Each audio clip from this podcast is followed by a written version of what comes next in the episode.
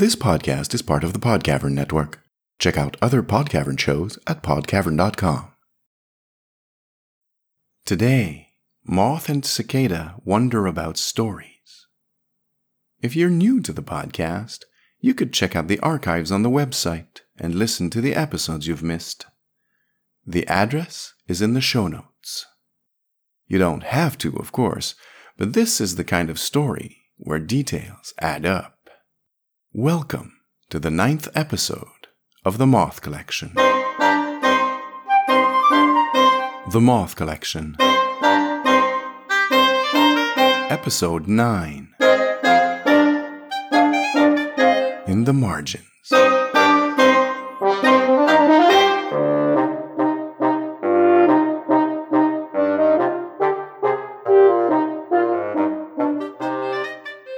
One. Madame Deschambleux, Madame Deschambleux, Madame Deschambleux. Ah. The clamor of the university students seemed wild and frenzied as it bounced from wall to wall in the corridor. Even the rumble of their shoes on the reddish brown floor appeared ominous. The old man with the white hair in a ponytail and the Grendel at the door t shirt under his patched jacket heard it coming and stepped back into the doorway to his office tightening his wary grip on the raft of photocopies he held in his arms. His tired eyes narrowed. Such scenes were a common enough occurrence in the Eng-Lit department of most Western universities. Lawless sorts of places, these, where anything might happen, and often did. But Northrop Weston Horn, newly appointed professor, specialty, fairy tales and medieval romances, and still unknown in the building, was a cautious man. He was not going to have these papers scattered all over the hall. He'd paid for them with his own money. The dean was having the dickens of a time getting him a magnetic faculty card that the photocopying machines would not reject with disdain. A woman shot past him, and his day took a turn. Though he saw her no longer than five seconds that first time, he felt himself instantly and absurdly smitten. He felt like he knew her. He felt like he'd stepped into a 90s rom com. He reckoned she was in her late 30s. She had smooth, russet skin, black eyes, and a feline tread. He noticed that her bare arms shone as though completely hairless and mentally tutted at himself. What a stupid detail to focus on.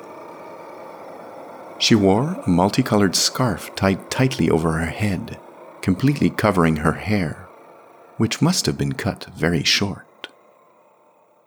She carried a leather document holder slung over her shoulder. Her flowing short sleeved blouse was dark red.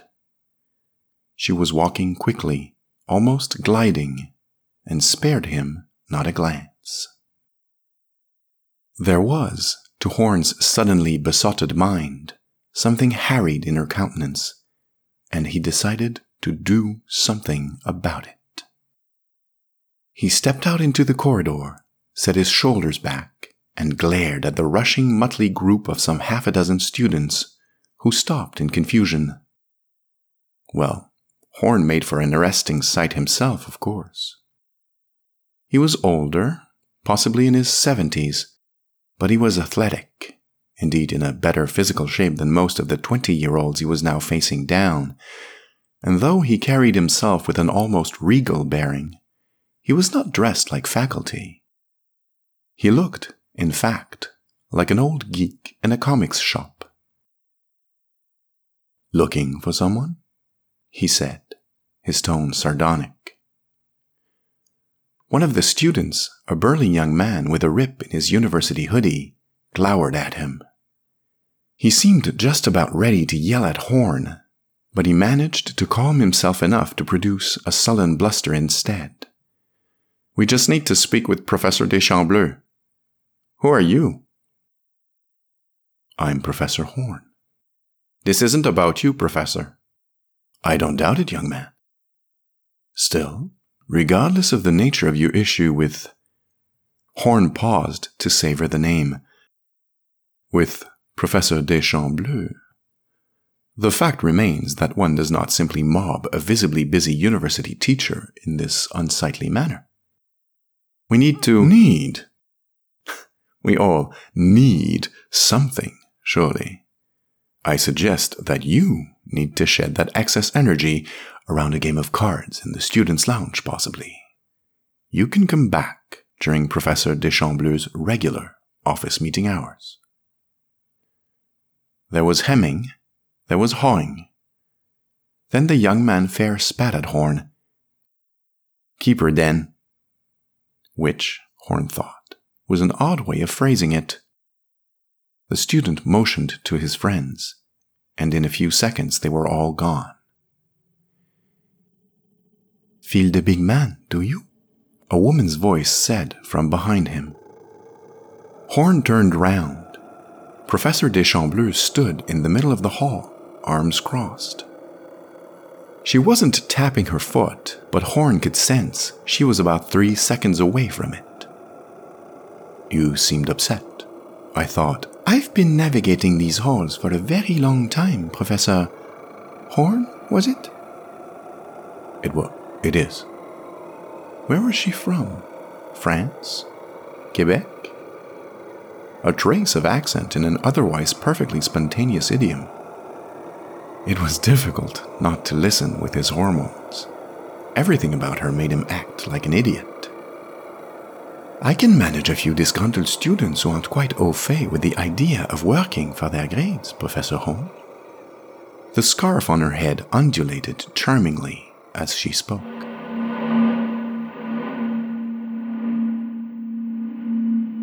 God, even her scent was making him dizzy. Something sweet, like candied almonds. She frowned and sniffed around in an almost pantherish manner. Do you smell that? she asked. Not her, then. The realization sobered him a little. Yes, he said, looking about. Hmm. Gone now.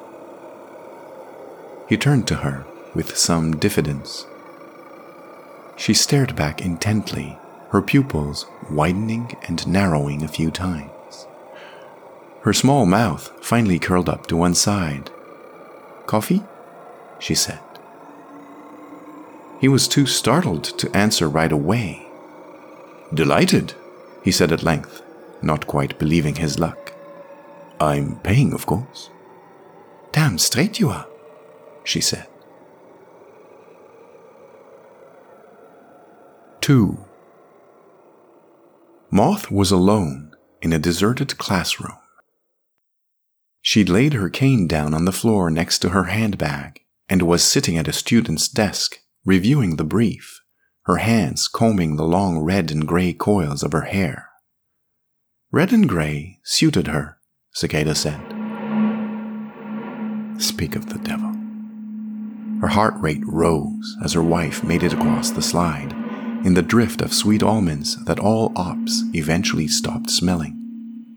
Moth noticed it, of course, but it felt more like a memory than a real olfactory experience.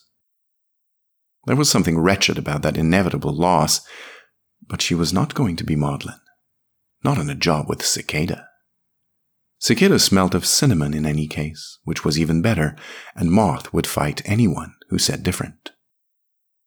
The brief states that the discrepancy has been here for at least a few years, she said, after kissing Cicada, who slipped a hand under Moth's shirt to let it rest for a second on the older woman's hip.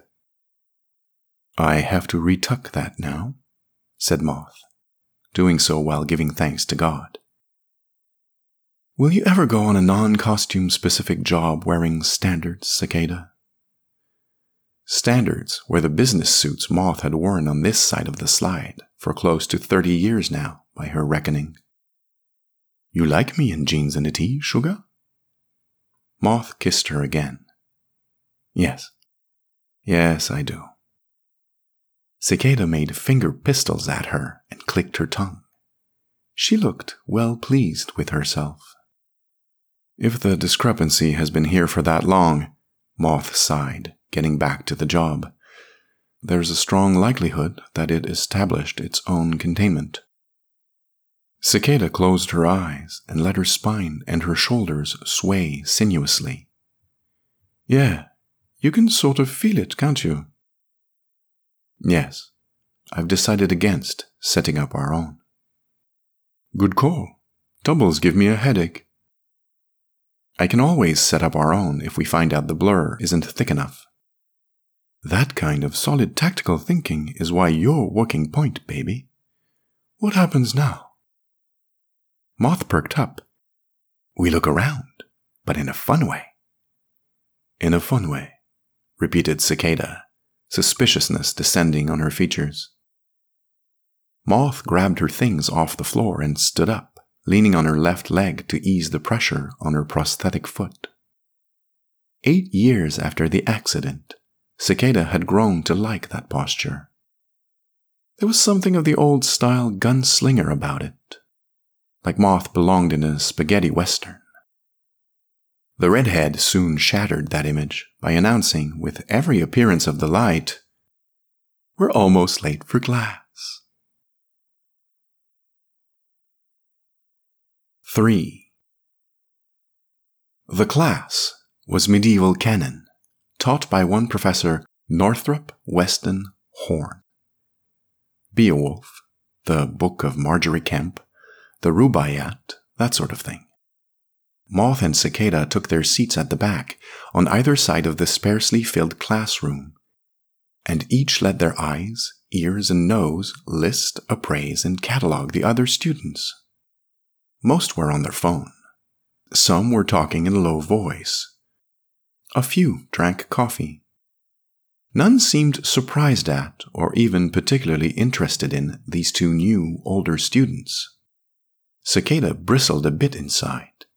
Did they not see how her wife rocked those pants? Still, universities are porous spaces with people trickling in, out, and through all the time. What do you what reckon, Shug? noted Cicada all regular students caught in containment for who knows how long? How long? That's my feeling so far. Shall we try another class then? Moth pouted. Cicada, who was not looking her way, missed it. I used to study here, you know, you know, noted Moth. Well, well, I will, will, anyway, anyway. You didn't major in literature, though. No, never quite, my, thing. But this, is where the brief sent us. I thought you'd like this. We're staying, for, me? It's a class, for, fantasy, nerds. Moth looked a bit hurt. I wanted, to, be, nice. to be nice.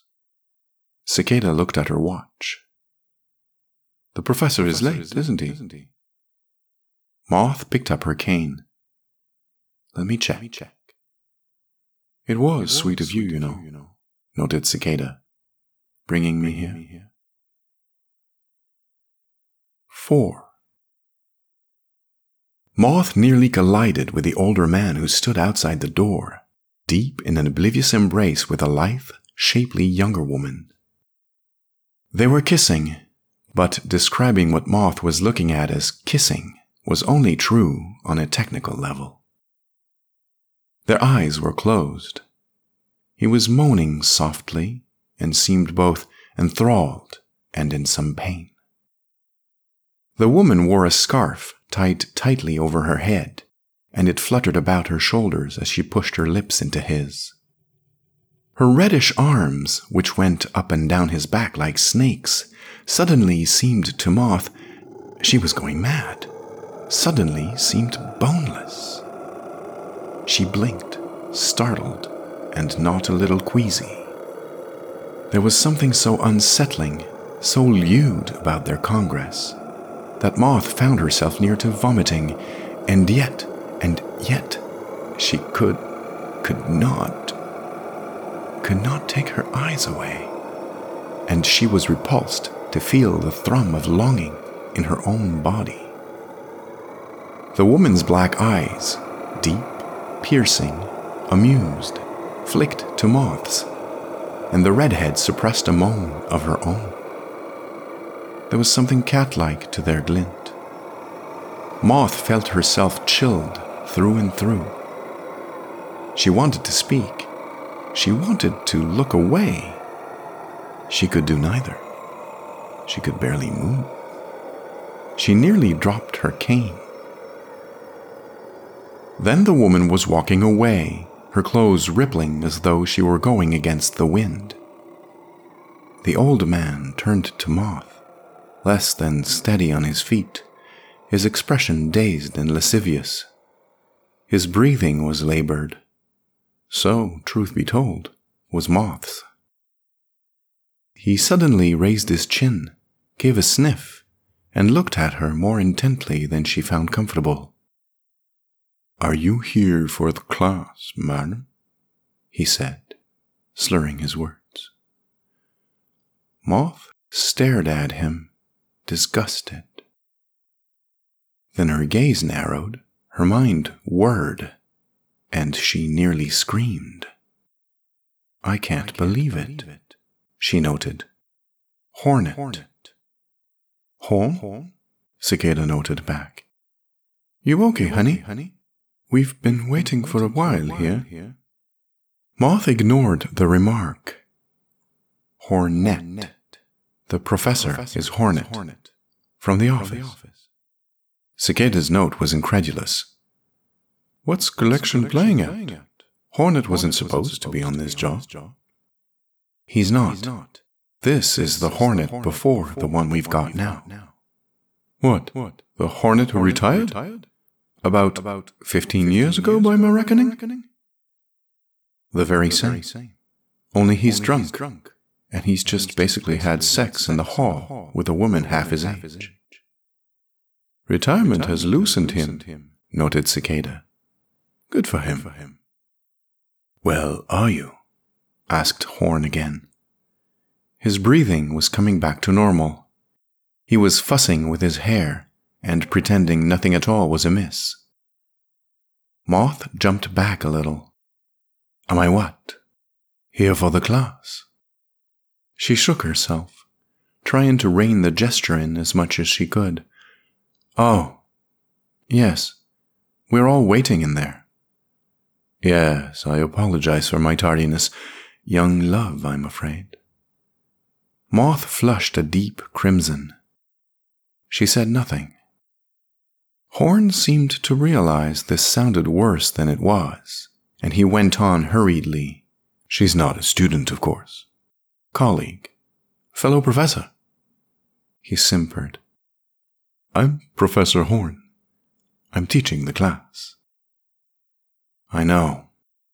Moth was wishing herself anywhere else in the world. Collection would hear of this, and no mistake. And you are? Moth. He stared for a second. Interesting. A pen name of some sort?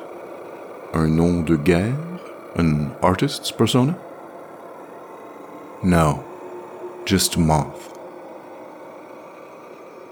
An undefinable light appeared in his clearing gaze. He coughed. Well, lead the way, just moth. Lead the way. You know, I never liked him even back at the house, house, noted Moth. 5. Horn revealed himself an engaging and enthusiastic teacher but it was all rather lost on Moth and Cicada. Once it was established that he was in fact Hornet from Nethouse, a man whose retirement party they had both attended, and oh, how awkward that evening had been, Moth remembered.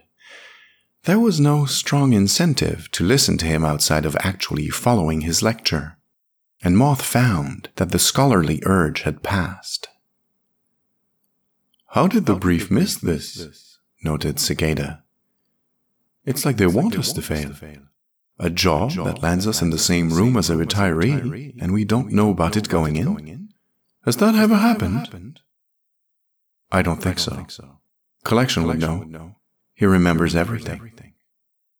Cicada sniggered under her breath, earning a puzzled look from the student two seats to her left. Collection remembers everything, she noted, because he is older than Rocks, has access to all the files, and is not allowed to retire. That's one way of looking at it. Not that it matters. Hornet's not the discrepancy. Well, he's not the discrepancy we're trying to find in straight line, I'll grant you that, Shug, but he is a discrepancy by any reasonable definition. Hell, so are we in this division. This is when you get philosophical about the job? I know you didn't marry me for my brains, Moth, but I'm not going to pretend I don't have them. I can be interested. Moth elected not to answer and concentrated on the other students for a few minutes.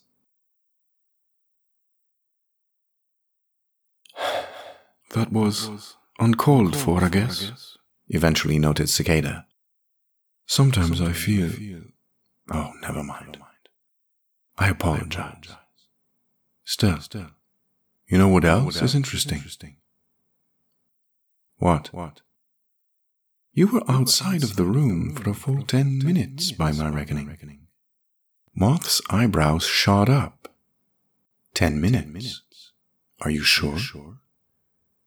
Students were just about to leave the class when you walked in with Hornet. Ten minutes, at least. Bewilderment settled on Moth's face, then mild irritation. Why didn't you send me a note? I did. You can check. You didn't answer, but I could see you through the window, and you didn't look in any danger. I assumed you were concentrating on something, which, in a way, you were. Moth shook her head dismissively. The young man next to her started and sent a disconcerted look her way. The two ops were fast getting a reputation in that classroom. But you tell me, Cicada went on, that Hornet was uh, frolicking with a woman in public, and to a level of inappropriateness that shocked you. Yes. And you never said anything about it as it was happening, for minutes on end. Cicada let that sink in. Just how attractive was that woman, Sugar? Moth swallowed. I lost some time, she noted. She's the discrepancy. Yes. yes. Wasn't she resonant? I couldn't say. Would you be able to recognize her again? Cicada's sly smile was teasing, but the situation was not that funny. I think so. The way she was dressed was distinctive enough at any rate. Tell you what, I really don't like the idea of a discrepancy flirting with a retiree. Hell, baby, I don't like the idea of a discrepancy flirting with my wife. This warrants investigation. Before we straightline her, let's talk to Hornet. Does she know, you think, that he's from NetHouse? I mean, it's a coincidence and a half. Moth shrugged. She was flustered. This felt like a row. So we're stuck here until Hornet's finished with the class, noted Cicada. I never knew he had it in him. 6. Professor? Horn looked up from his desk, his face contorted in a grimace of discomfiture that he then tried to drag into winsome territory, to middling success. Just Moth, he said, and she wanted to slap him. Come in. I imagine you have questions. Cicada and Moth exchanged glances. How effective is the washing when ops retire? noted Cicada. I never trusted it. We do, said Moth. I should hope so, Horn went on. Until your companion here, we haven't been introduced, by the way. Cicada. His eyes almost closed, and it was obvious that he was trying to remember something, but it never came. Hmm, a double act, he said at length. Until Cicada answered my question about Gawain. Rather well, I will admit. I could have sworn neither of you had listened to a word I'd said. I've never seen anyone more inattentive who wasn't on the phone. Moth and Cicada relaxed a little. We're not actually students, Professor Horn, said Moth. Oh, come now. What are you then, my whimsically labeled friends? Labeled, noted Cicada. It's all just under the surface, waiting to come out. We'd rather not say. We've been invited. Was he sweating? Could the human mind try to remember so hard that it made the body perspire? Oh, he was on the razor's edge, all right. Moth saw the exact moment when the containment blur finally won out. He seemed to straighten and suddenly looked at them as though their presence was the most natural thing in the world. Questions, you said. Moth's nod was crisp. Yes. To be frank, said Cicada, we wanted to inquire about a colleague of yours. Horn became nervous again and tried to hide it. But his nervousness was no longer a question of his memories playing tricks on his mind. It was the nervousness of an older man who knew the role of a rake was not flattering. The professor who was with you? Said Moth. Before the class? He licked his lips. Madeleine. Yes? Madeleine. Yes. Has she been here long? Long enough. So you've known her a while. He blushed. No, not really, no. I'm new here, you see. Oh. I naturally assumed he giggled, then clapped his hands to his mouth, like Pinocchio startling himself when braying. Look, um, Moth. Judge if you like, but the truth is, the last decade and a half has been very odd for me. And let me be blunt if you don't mind. I've a definite feeling you know what I'm talking about. A long pause. There was a fly on the papers Horn had been marking, darting between the lines. He brushed it away. We'd rather not say, said Cicada. Horn's eyes became pleading, then hard, then pleading again. Can you close the door, please? He waited until the latch caught. He leaned forward, with his elbows on the desk. This is all slightly unreal. It's been like this for as long as I can remember, and, well, it's not that long. There's a vibe about you. He stumbled on his next words and had to start again. Stop me if any of this seems strange to you. I woke up on the street outside a hospital on the other side of the country 15 years ago. No idea who I was. What image I now have of who I am, I constructed myself in the meantime. Things have never exactly been average since then. I speak four languages. Who knows where I picked them up? I'm in terrific shape, and I'm just a shell of what I was when I arrived. Old age, you know. He gathered his thoughts for a minute. I have a frankly astounding general erudition and no memory of when or where or indeed why I learned all this stuff. Got a degree at the age most people walk around with their grandkids in parks. What else was I to do? And you two, you two feel like something out of my life before before I woke up in a fog. Are you here to talk to me about that? Sorry, said Cicada. We want to know about Madeleine. Moth gave him an apologetic smile. Maybe it will ease your mind a little if I tell you that there is something to these feelings of yours. I'm sorry that I can't be any clearer. We really are interested primarily in your colleague. He looked deflated, but not surprised. Very well. Madeleine. Term started two weeks ago. He stopped and looked confused. I think. See what I mean? Call it two weeks, by my reckoning. I'd seen her name on the list of faculty members, but I met her, personally, for the first time this morning. Not four hours ago. He shrugged. You know, she too feels like something out of my past. Moth nodded in sympathy. You may find this awkward, but I assure you this is all in confidence. Can you be honest about the moment I witnessed earlier outside your classroom? He no longer seemed to mind.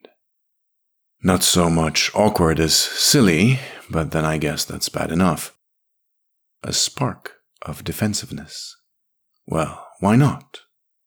It's love at first sight, I suppose. Mutual, which is nice. What I saw looked like a deep connection indeed. It was like she was in my mind. It was beautiful and mildly alarming. Cicada cocked her head. How do you mean? I lost some time, I think. Moth's knuckles paled on the handle of her cane. She couldn't hold her wife's gaze, and Cicada didn't like it. Professor Horn, Moth said, I would advise you to stay away from Madeleine. He scoffed, but there was some anxiety in his gaze. I like you, Moth, but I'm not going to take relationship advice from a demi monde operative I've only just met. Back off, Back off sugar, sugar, noted Cicada. Once she's straight lined, he won't need protecting anyway. I think we said a bit more than we should have, as it is. Can you tell us where her office is? said Moth. They took their leave and followed his directions. The professor wasn't in. Professor Madeleine Deschambleux, read Cicada in the proper accent. Deschambleux. Huh. That rings a bell. She pondered for a few seconds. Nope, not coming back. Come on, let's go eat and, you know, strategize. 7. Lunch was university lasagna with a limp salad. Any meal with cicada was a good meal, Moth always said, but that was a state of mind. And there was something brittle between the two of them today. Hornet's not taking to retirement too well, said Moth. Cicada pushed her lower lip out. What choice did he have? I know. I was just thinking that the wash and dry procedure doesn't look terribly effective. Nothing's perfect, Maud. If it were, it would still be awful. It would be worse. Oh, honey, Cicada whispered. She munched in silence for a minute. Moth was a creature of considerable self control but she couldn't remember the last time she had had to fight against her own fears quite so hard. Sure, retirement is a drag, said Cicada at length. But it's still better than getting eaten by a discrepancy. Her tone became pointed. This one sounds special. Moth's lips were pinched. She was not going to let this go even if it made her sound querulous. What would be better is being able to retire with one's memories. Is this still about collection? Come on, Shug. I don't know what you're driving at. Retirement means forgetting. Collection's been sitting in that office since forever, and he'll stay in there forever, shriveling, until they wheel him out on his back. That doesn't sound like the better deal. You know what it sounds like? Servitude. She gestured with her fork. I know about servitude, Mort. I'm just four generations out of servitude. Don't make me drag my family history out again. Moth knew better than to go down that route. I'm just saying I wouldn't mind not being washed and dried, she murmured.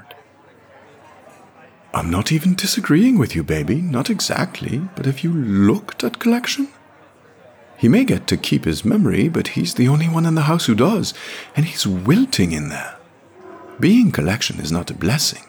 It's not even a job. It's a sentence. Moth nodded miserably. She was not quite done. They had never had this conversation, not in seven years of marriage. Retirement means not having children. Being an op means not having children, clarified Cicada. I wish we could have children. Moth closed her eyes. Jamie's voice, Jamie's sobs, crowding everything else out of her mind for a moment. Cicada sat back against the creaking cafeteria chair. She was finding all this difficult to navigate.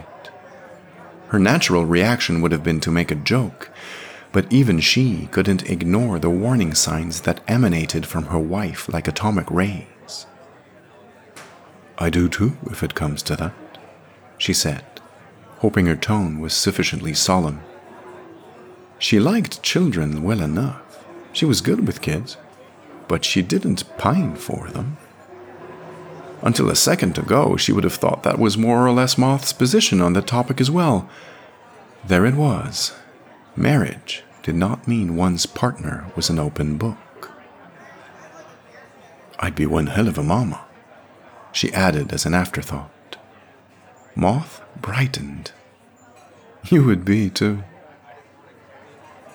It took a very long time for Cicada to speak again, and when she did, all she had was a bromide. We knew what we were signing up for, Mort. I guess we did.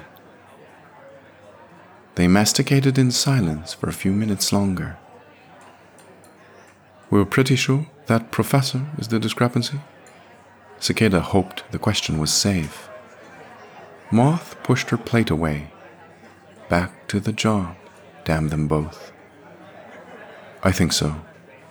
You're never absolutely certain until they melt into something else, of course. We split up in search? Yes. You saw her. What am I looking for? Moth cast her mind back to the scene she had witnessed. She's slight, with reddish skin, wore trousers and a red blouse, sleeveless, very pretty in a kittenish way the sort of woman you'd expect to purr. She pursed her lips. A sinuous way of moving. Honestly, kind of snake like. Something rattled at the back of Cicada's mind. Eyes, hair, dark, hidden. Now solidly back in op mode, that was always the way, wasn't it? Moth half smiled at Cicada's puzzled reaction under a variegated scarf. The effect was weird, too. It looked like it swayed in the wind. Indoors, you mean? Again, Cicada's memory felt jogged. Yes. Or like. Cicada's eyes widened. There it was. Or like her hair was moving on its own. Could that have been it? Moth considered the suggestion and nodded, surprised. Deschamps mumbled Cicada to herself. This time she pronounced it in a broad American accent. I'm sorry. Nothing, just a weird coincidence. An old story I first read in my teens. You won't know it. She knitted her brows, bemused. The parallels are close enough to make you wonder if we're not in a book, though. I'll tell you about it after we straightline this thing. You'll get a kick out of it, I think. 8. The corridor was deserted, and the door was ajar. Well, it had not been closed this morning either. Moth and Cicada had wandered about the university separately for a half hour or so in ghost like silence. The discrepancy seemed to have vanished. It was Moth who had decided to go back to Hornet's office. After all, she noted to her wife, they're supposed to be in love. They might want some privacy. Moth drew her seer and held her breath. Just as she was about to send a new note to Cicada, she took a quick glance inside. The note remained unsent. Hornet and Deschambleux stood behind the desk, joined once more in a tight embrace. Now, however, the woman had hair. She had more hair than any human being had any business having. She had so much hair, blood red, flowing around her shoulders like a mountain stream in a horror film that it was impossible to imagine that it could have been hidden away under the tight fitting scarf she had been wearing earlier. Hornet didn't seem to notice. Shuddering, Moth drew back behind the door. Meeting you, Madeleine, Hornet was saying, hoarse, giddy as a puppy. It's like walking into memories I never knew I had. You fill such a void in me. Deschambleux gave a sad little laugh. You speak truer than you know, Northrop, she said, with a depth of feeling that surprised Moth. I am from the voice. Then the sound of rubbing and kissing and quickened breathing. Moth took another cautious glimpse into the office and stood transfixed no longer trying to remain hidden. Deschambleux's grotesquely luxuriant hair was changing. It was transmogrifying into thick, moist strands that fell in heavy curtains about her and Hornet. And it moved. It moved like innumerable worms, blindly caressing both their bodies, squirming over and under their clothes, leaving trails of glistening slime on fabric and skin. Hornet and the discrepancy were kissing hungrily, lapping at one another's lips and cheeks. Hornet whimpered. His eyes had rolled back so far that almost nothing of his irises showed. Madeleine's eyes were closed. It was the most repulsive sight Moth had ever witnessed. It was also a deranged part of her was singing, the most desirable. She wanted to flee. She wanted to sear the creature, but she also wanted to feel that hair on her own body. She no longer thought of making a note for Cicada Battling with rising desperation her own baffling, disgust tinged desire, she strove to raise the seer. This was so irregular it might get her kicked out of Net House. She might hit Hornet. But she knew that if she didn't take the shot now, she never would. Deschambleux's eyes opened just as Moth's finger was starting to tighten on the trigger. It was but a minute movement of her forefinger, nothing more, and yet she couldn't recall ever attempting a more exhausting task in her life. She never did manage to get the weapon to discharge. The discrepancy's black gaze went through her mind like a needle. Moth's hand dropped all of a sudden, the seer clattering to the floor. She struggled to take a step back, but found herself moving forward instead. Deschambleux observed her with an inquisitive glint at the back of her inhuman eye. She took note of the seer and smiled with evident satisfaction when she recognized the object. Oh, you're currently in service, she whispered. She had a faint accent that your average English speaker would have called charming, vaguely French. Her voice sounded like her hair seemed to feel. That made no sense, but Moth could not have described it differently. You're much more interesting than this one. The thick drapes of carmine hair slithered off Hornet's body with a wet, slurping sound. Hornet's eyes never came fully back, but he wailed in limp protest as the creature crawled away from him. His hands stretched toward her, but Deschambleux slapped him callously, and he fell to his knees with a forlorn cry. His part in the tale was more or less done. The discrepancy's dark eyes had locked into Moth's own, and she smiled prettily. Her red tongue was small and pointed as it flashed across her lips, licking what remained of Hornet's slobber about her mouth.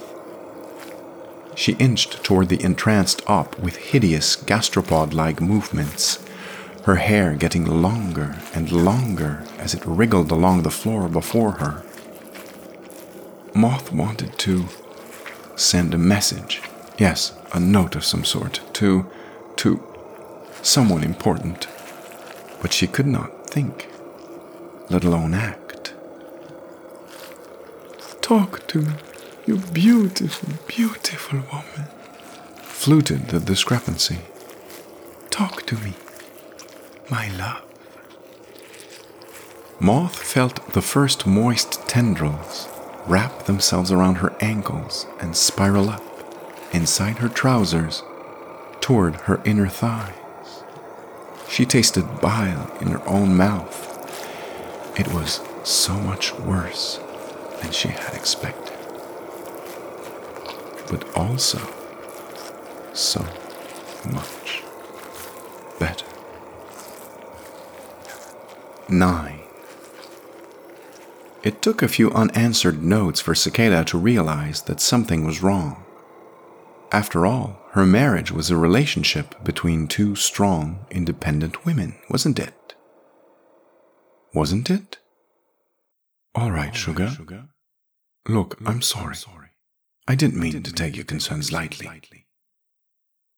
Nothing. Cicada frowned Moth was a proud soul, but this was uncharacteristically petulant. Mort? Seconds of silence. Seconds, by her reckoning, when the usual speed of notes was that of thought. Cicada began to run. She drew out her seer as she moved. Her heart was racing as well. What an idiot she was. She had a makeup compact in her bag, a present from Moth, and she took that out as well without slowing down. She flicked it open like Captain Kirk calling Scotty, and the sponge immediately fell out. No matter. She only needed the mirror in any case. She vaguely knew what she was going to see before she trundled into Hornet's office. She sensed it, sensed something very wrong. A strange, unnameable odor came to her through the unclosed door, half sickening, half sweet. All the little coincidences that had niggled at the edge of her consciousness were coming into focus. She would come in, look around from the corner of her eye, carefully, carefully, and there it would be. And there it was. Shambleau breathed Cicada, incredulous. I'll be goddamned. She jerked her head aside, away from the clammy mound of crawling flesh that was the discrepancy. Don't look at her. Don't look into her eyes, wherever they are. She held the mirror of her compact down and angled and used it to survey the room. Hornet was on the floor in a corner, sobbing quietly apparently oblivious to her arrival. Oh, he'd looked into Deschambleux's eyes all right. Moth was nowhere to be seen, but Cicada knew where she was. Mort, baby, you in there?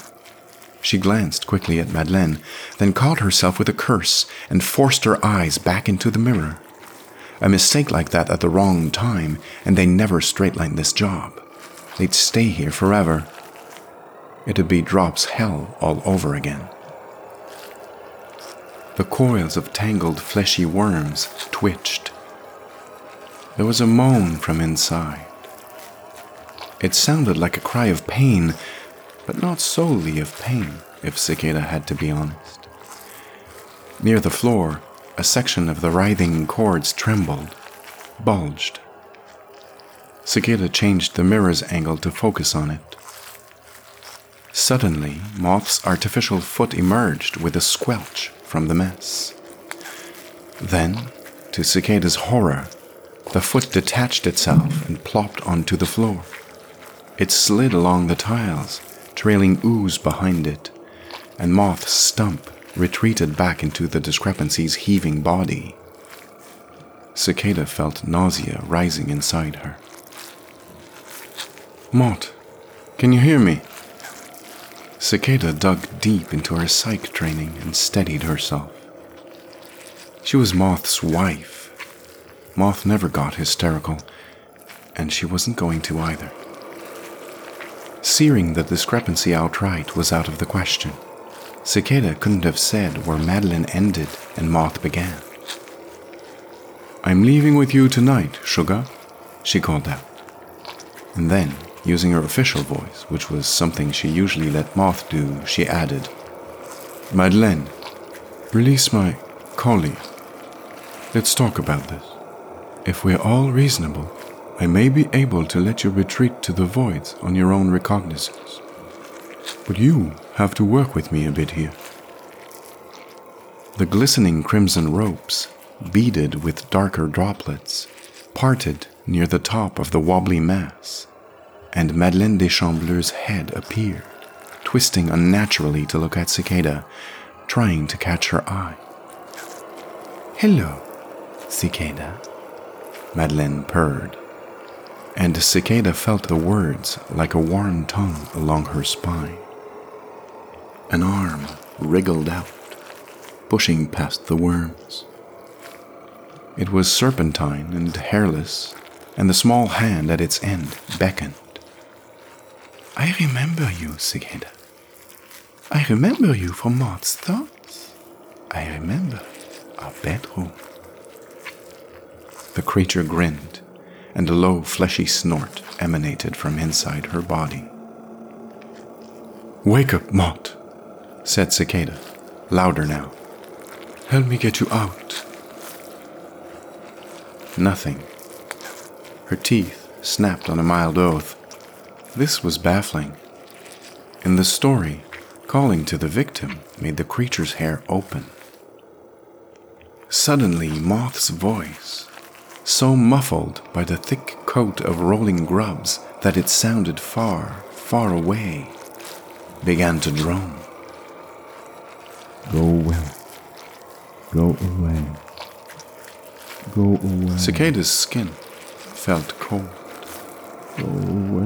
She knew Moth was not herself. The words hurt anyway.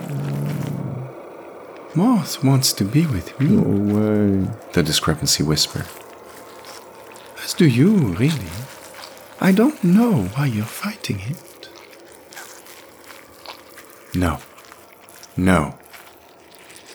Maybe. No. Bracing herself against the noise, the boom vac always set her teeth on edge. She pointed her seer at the floor. She squeezed the trigger for a continuous burst, and with her eyes fixed on the mirror, swept her arm out in a smooth arc.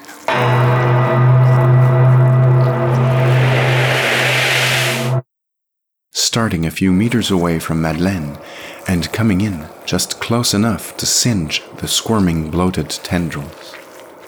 The monstrous red hair curled against itself as it blackened and began to smoke. The discrepancy screamed in outrage and slunk back. Moth's face peeked out for a moment as the thick strands slithered about. Her own red hair, usually so sleek and perfect, was matted with the gunk of a thousand worlds. Her beautiful mouth hung limp. Cicada was moving. In the story she remembered, the creature got heat rayed out of existence after releasing her quarry. This was not happening in this story. Dropping both the searer and her compact and pulling out her divisional garrote, Cicada took three running steps toward the discrepancy, her eyes fixed doggedly on the wall behind it. She hoped she was judging her distances right. She jumped straight over Madeleine, landing less than perfectly on the slimy tiles behind her, and slipped to the floor. She yelped as she felt something give in her right ankle. No matter. No time. Flipping herself onto her belly, she launched herself at the discrepancy, closing her eyes tightly. The worms lashed out at her, tried to smother her, strove to force her eyes open. She felt the splinters in her sanity. She fought to scorn her repugnance at the fondling monstrousness of it all. She could hold her breath like nobody's business, could Cicada. She threw the garrote over Madeleine's head and pulled. 10. Report. said Collection. Discrepancy straight lined, said Cicada. She sat on the floor and looked a right mess. Moth reclined on her shoulder, and she looked even worse. She had not quite fully emerged from the trance into which the discrepancy had sunk her. Her breathing was irregular and shallow. Cicada kissed her lightly, heedless of the mucus on her wife's skin. Moth barely reacted. She only began to hum softly. Cicada put a warning finger to Moth's lips, Glad to hear it. said Collection. You sound peevish. Oh, do I? Do I really?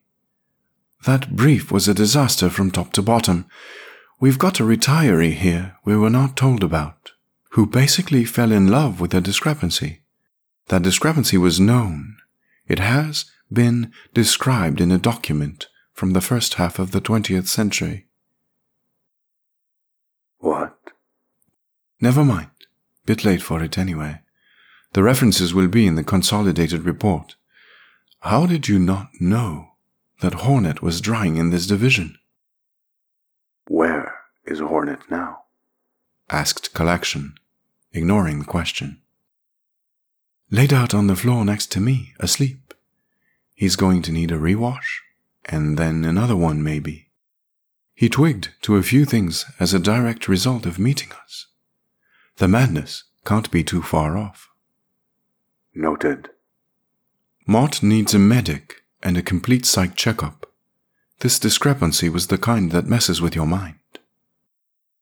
Then she remembered her own little mishap. Also, I busted my ankle pretty good.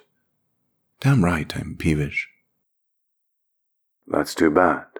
said Collection. Yes. Perfectly understandable in the circumstances. I apologize for the mix ups. All the proper departments are being notified. Are you requesting a cleanup crew?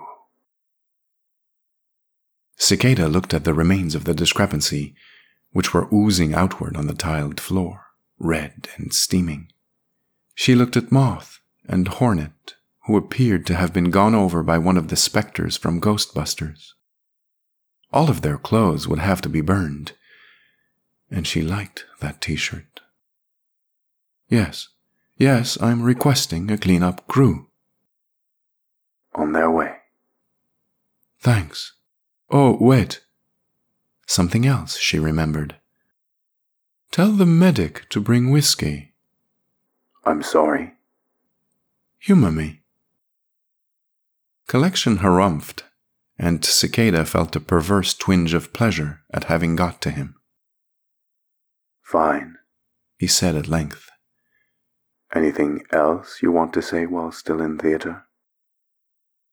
Cicada thought for a second. No. Mott might have more to contribute, but it'll have to wait for the formal debrief at the house. She's still pretty woozy, See you tonight, then.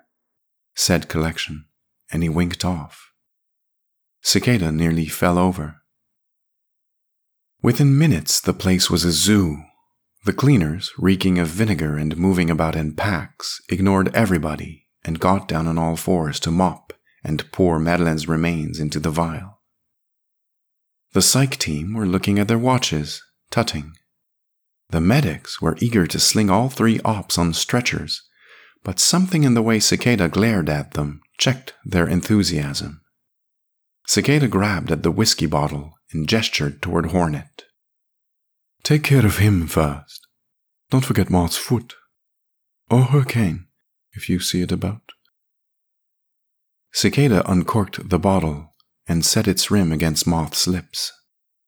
The whiskey dribbled along Moth's chin before she managed a few unsteady swallows. The liquid burned her throat. She coughed and spluttered. what the? Why? she croaked. The whiskey? It's like a quote. Trust me. Have some more. A moment later, Moth pushed the bottle away. Her voice was still uncertain. Thank you, I think. Thank you for showing up anyway, and for not telling Collection everything. There are hardly any notes this time round, in any case, Cicada said, holding her wife more tightly to herself. I love you, Shug. A veil of wistfulness descended over Moth's eyes. I know, she said tonelessly. Cicada almost protested, nearly launched into a defensive tirade. Then she sighed and said, What did she want? Madeleine. Was she just trying to eat you? I'm not sure. I think she was trying to see my life. You, Nethouse. She showed me the voids, the worlds. What did you tell her? Not much, I don't think. The conditioning kicked in. Moth's eyes fluttered closed, as though she couldn't keep them open. She sniffled. She was insane, of course. You did the right thing. Cicada shrugged. There was no doubt in her mind that she had done the right thing. She did not need Moth's blessing to justify her own decisions in theater. Still, there was so much loneliness in her, Cicada. I did not expect that. She was such a well of sadness. Moth licked her lips. They want out of the voids, and the way she told me about it, she shivered. Unbidden, her hips pushed lasciviously against Cicada's thigh. It was very sexy, I'm not going to lie to you, but really quite disgusting at the same time. Yeah, I could have told you that. I knew how not to get sucked in by Madeleine. If I'd met her first, I might have twigged earlier. Yes, you said. Something about a story. That's where I got the whiskey from, said Cicada. A story by a pulp writer from the 1930s or thereabouts. American. Name of C. L. Moore. A woman in a man's field, hence the initials. I've always liked her stuff. She wrote a story called Shambleau. I know, right? First of a space fantasy series. She was referencing Greek myths in that one. The Medusa. Transplanted the myth to Venus. But now I'm thinking that she met this very discrepancy and survived, and wrote about it to deal with the madness. Didn't quite work out in the end, I'm saddened to say. But I'm thinking it was the discrepancy the whole time. from the Greeks to Moore to us in this room. Something else struck her, and her gaze tightened even more on her wife. I wonder if we haven't met her, or if you will. I mean, the red hair, the golden cast to the eyes, the pale complexion, the general, um, sturdy demeanor. By God, even the slide. She wrote other things, you see. Moth snickered uneasily. That's my nerd. I should read more. It's okay. You've got me. Yes, I've got you. They kissed. Would you like to read it, though? Cicada asked. It's very good. Moth smiled. Perhaps you could read it to me. Cicada smiled back readily enough and nodded. Yeah, I guess I could do that, she said, knowing she never would. There was another pause, during which the medics began hovering around them again. Cicada held up her hand once more. Lowering her head to speak directly in Moth's ear, she whispered, I know you let your guard down today because you have a good heart, baby. But I won't always be here to bail you out. Promise me, the next time you have the first doubt that a discrepancy is dangerous, you won't hesitate to sear it to hell. Don't even think about it. Just take care of it and keep yourself safe. Will you promise me that? Moth looked away. She took another swig of whiskey. She was thinking of Jamie. Cicada signaled the medics that they were ready to leave. I'll try, Moth said, and her voice wavered.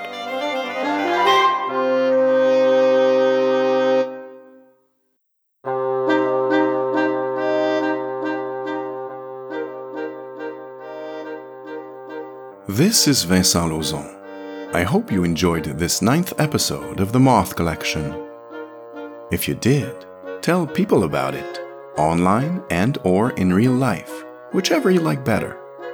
And come visit the website, which has a bunch of fun things and extras.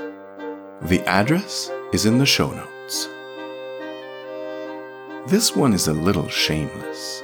It's a straight up pastiche of the seminal story Shambleau by the amazing golden age of science fiction writer C.L. Moore. If you want to do a side by side comparison, I recorded Shambleau as a special Side Trip episode, which will appear in your feed next week. I hope you enjoy that as well.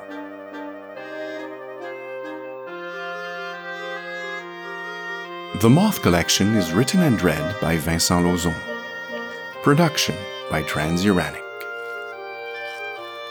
I hope you'll be back in two weeks for another episode of The Moth Collection.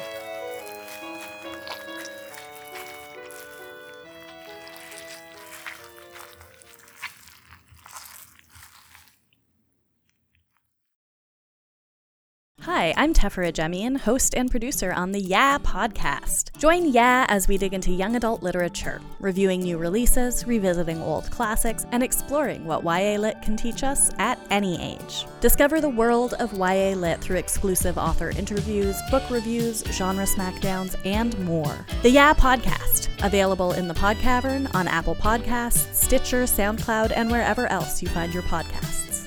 This is our book club, and you're invited. Yeah!